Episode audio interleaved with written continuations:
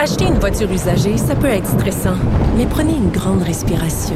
Et imaginez-vous avec un rapport d'historique de véhicule Carfax Canada qui peut vous signaler les accidents antérieurs, les rappels et plus encore. Carfax Canada. Achetez l'esprit tranquille. IGA est fier de présenter l'émission À vos affaires. Pour économiser sur votre panier d'épicerie, surveillez les offres et promotions de la circulaire disponible à IGA.net chaque semaine. IGA, vive la bouffe et les bonnes affaires. Le problème n'est pas là. Francis Gosselin. Ça sonne comme une arnaque. J'ai-tu une bonne logique, moi, là? Mario Dumont. Dis pas que c'est pour faire plus d'argent. La rencontre. Gosselin. Dumont.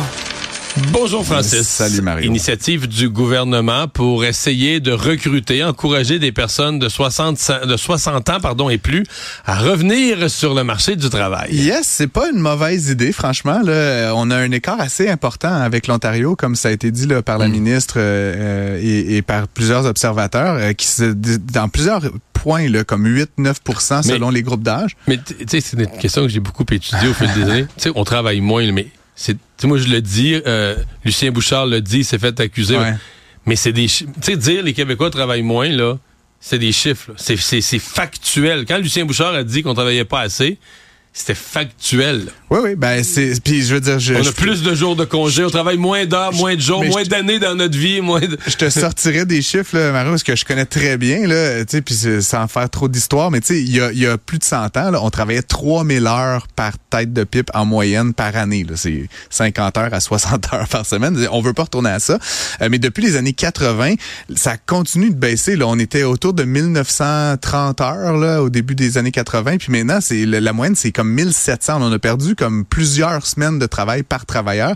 Et c'est en partie expliqué euh, par cette proportion de la population vieillissante qui travaille de moins en moins. Puis comme c'est ça a été mentionné par la ministre, c'est c'est un, un problème parce que c'est des gens qui ont encore une capacité de travail, intellectuelle du moins, ou si pas physique, puis qui choisissent carrément de, de ne rien faire, encore une fois, du, du point de vue du travail. Donc, euh, on a un, un, un enjeu de pénurie de main-d'œuvre au Québec, on a des gens qui ont cette capacité-là. L'idée, c'est juste de leur donner un peu des incitatifs pour les ramener, puis les convaincre qu'il y a des vertus à ça. là. Il y a une époque où euh, la fiscalité, ben, quand je dis fiscalité, là, j'ai inclus les règles de la régie des rentes, Ouais, plus ouais. la- tout, tout ça combiné faisait, puis on l'entendait que c'était pas avantageux de travailler.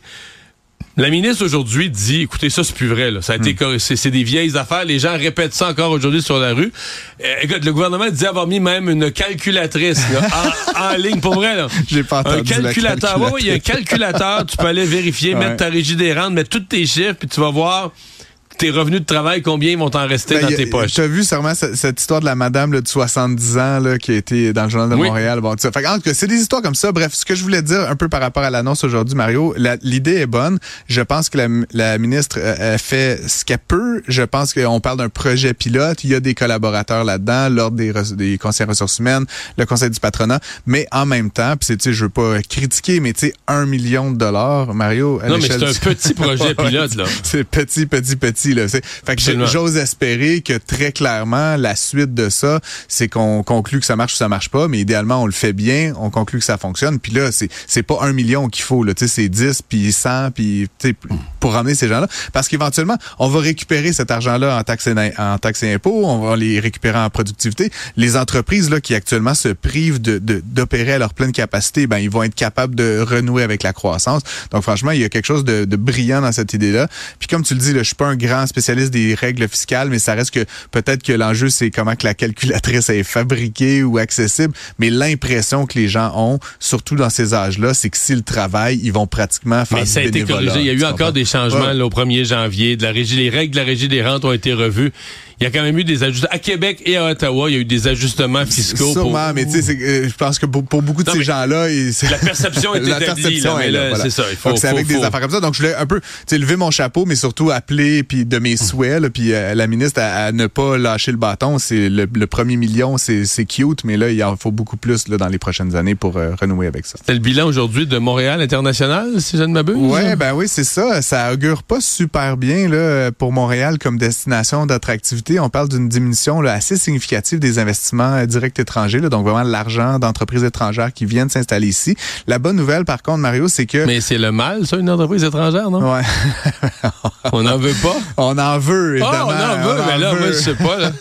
J'écoute le discours socialiste ambiant. je me dis, on n'en veut pas, là. Mais non, non, non, on en veut, Mario. Puis tu sais, je veux dire, là, on parle des Nordvolt, Non, des non, grosses mais affaires, mais tu sais, des fois, c'est des filiales, euh, quand on met de conseils, là, tu sais, qui viennent s'installer ici, qui font d'investissements, qui, qui c'est de l'argent étranger. Ouais, mais qui- ils viennent veulent faire des profits. Ben oui, imagine-toi donc. Là. Puis ils vont, profits, ils vont payer- pensé? Ils vont payer des salaires. Et donc, la bonne nouvelle, Mario, comme je te dis, le, le, euh, le, le- le montant qui a diminué assez significativement. Mais la bonne nouvelle, c'est que les emplois qui sont créés à travers l'investissement direct étranger se fait à un niveau beaucoup supérieur qu'il était traditionnellement. On parle de rémunération moyenne de, de plus de 90 000 pour les emplois qui sont créés par les filiales. Donc, c'est des emplois à forte valeur ajoutée.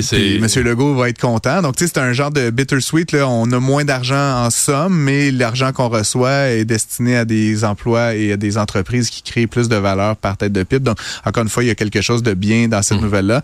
Euh, le DG, de, le PDG de, de Montréal International semblait bon. c'est- Je pense pas que ça ne dépend que de lui. Là, il y a plusieurs facteurs qui affectent l'attractivité de Montréal. Puis, euh, il faut juste rappeler aussi, Mario, qu'il y a eu une période là, après la pandémie exceptionnelle, mais là, on est un peu revenu à ce que c'était un peu la norme historique d'avant 2020. Donc, encore une fois, un retour à la normale plus qu'une une vraie régression.